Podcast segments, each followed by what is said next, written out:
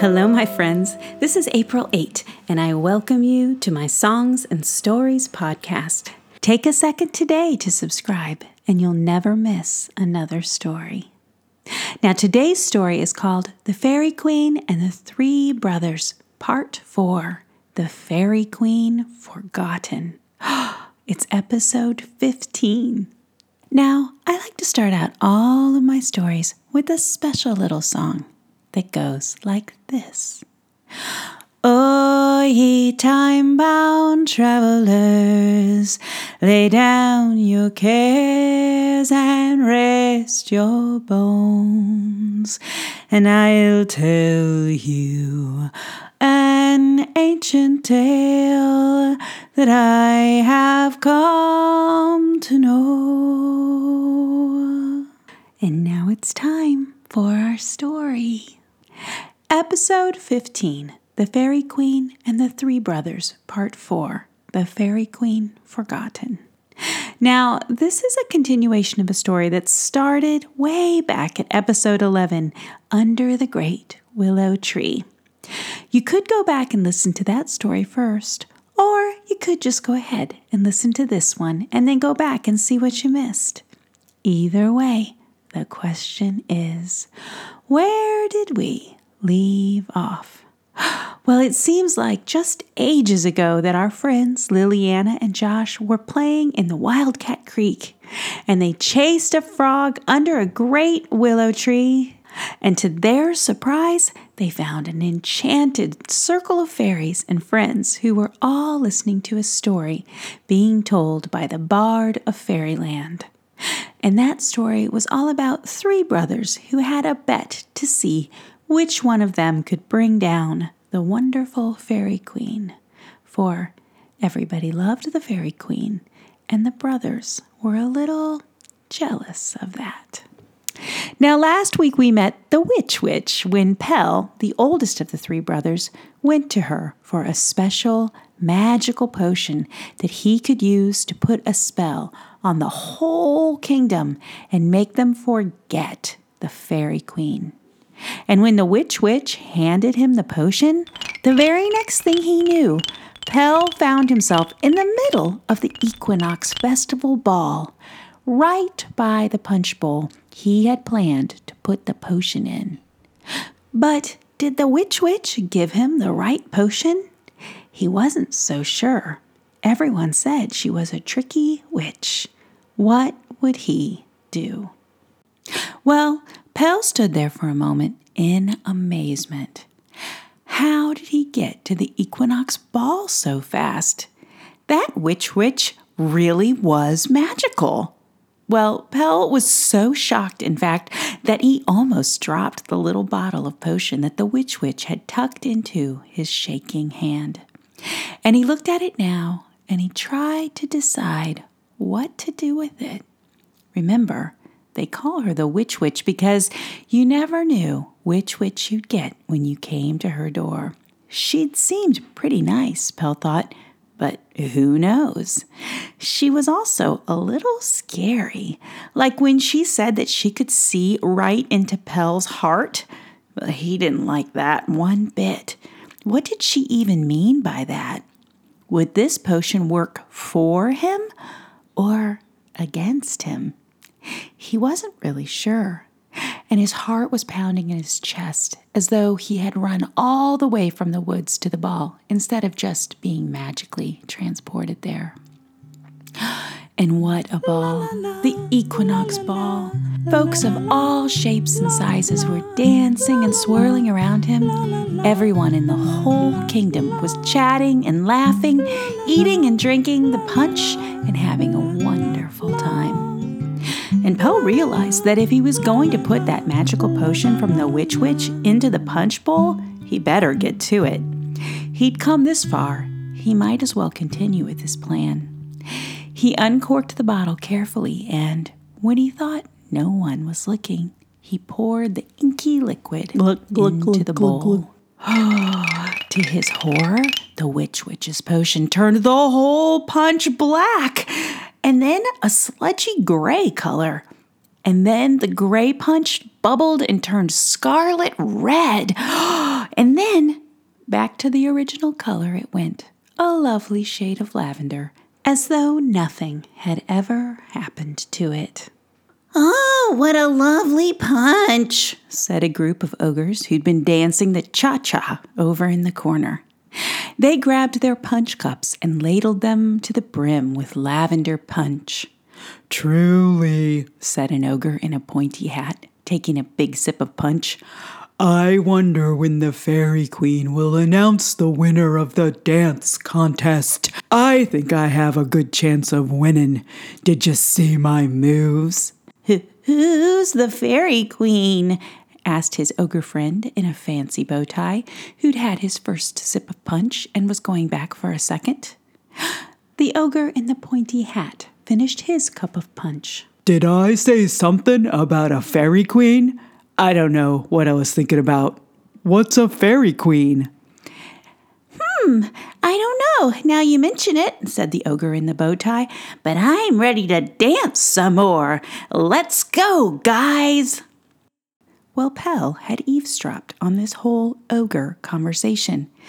They had drunk the punch, and then, right afterwards, they couldn't remember who the Fairy Queen was. oh my goodness! This must be what the potion from the Witch Witch was going to do to the entire kingdom. Well, Pell couldn't believe it. What a trick! He was definitely going to win his terrible bet he'd made with his brothers. He would bring down the Fairy Queen. For if no one knew who she was, she couldn't be the queen now, could she? And if she wasn't the queen, she would no longer be rich and famous. And then, thought Pell, no one would like her any more, and he would win the bet. Well, my friends, that is just what happened. Throughout the evening, as more and more folks drank the punch, they did indeed forget the Fairy Queen. In fact, they forgot that they even had a queen. And when the Fairy Queen herself took a drink, even she forgot who she was. She certainly didn't know she was a queen. Now, how about that? One minute she was a fairy queen, having a wonderful time hosting her beautiful ball, and the next minute she was wondering why she had a crown on her head and a scepter in her hand, and all the rest. Well, by the end of the equinox ball, there was a lot of confusion. No one in the whole kingdom could remember what they were doing there, and no one could remember who to thank for the fun party. In fact, no one could remember much of anything except that the punch had been particularly tasty. And the Fairy Queen, who didn't know she was a queen, followed her guests outside as they headed to their home, but she didn't know where her home was. Not the palace, of course, that was where the queen lived, whoever that was. A merry band of pixies had set up a fine camp just outside the palace gates. And when they saw this lost fairy wandering in the dark, what could they do but invite her in to sit by their fires as they all discussed the fun that they'd had at the equinox ball that night? And as the fire died down, the kind pixies found the confused fairy a nice place to sleep she gratefully fell asleep, wrapped in a borrowed milkweed pod sleeping bag. But when she awoke in the morning, she was still lost.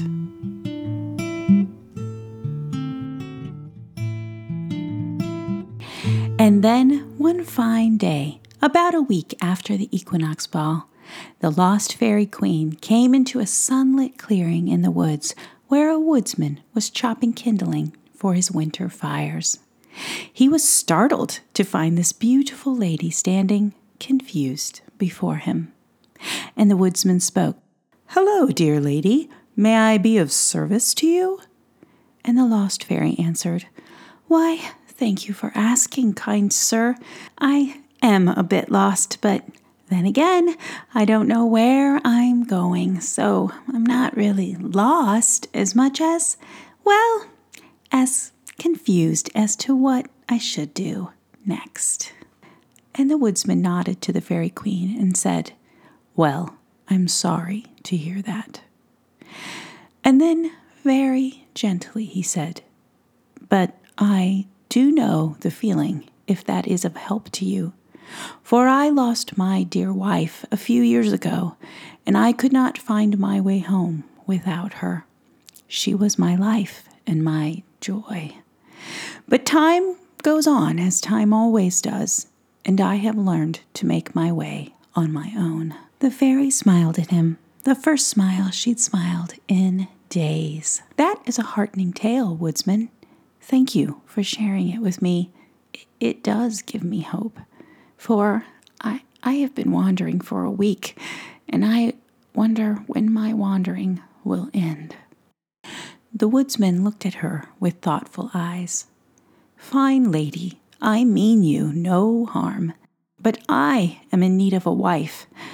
I have left my children behind me when my wife died, and they have been without parents for far too long. If you would marry me, we could return to them and make a happy home together for all of us. Well, the lost fairy was surprised, but her heart was touched by his gentle spirit. Well, sir, that is an interesting offer, but I do not know you. I do not know much of anything at the moment, but I would like to know you better before I agreed to marry you. Fair enough, said the woodsman. I understand. I will build you a little house right here next to mine, here in the woods, and we shall live side by side, but not as husband and wife, and you shall decide if I am worthy of your love and your life.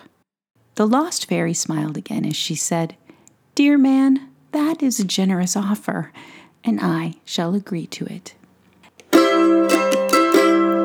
Snip, snap, snout. For today, my tale is all told out.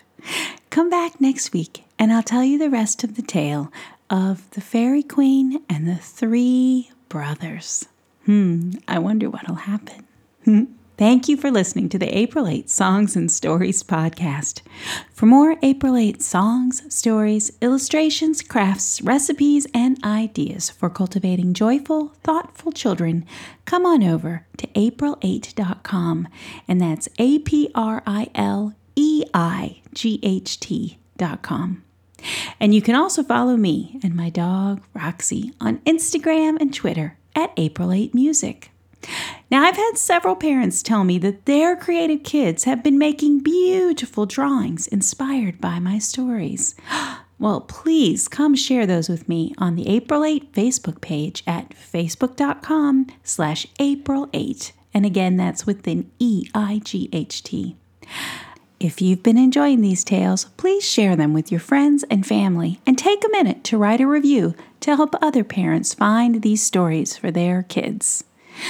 Until we meet again, remember, I love you and you are wonderful, just as you are right now. La la la la la.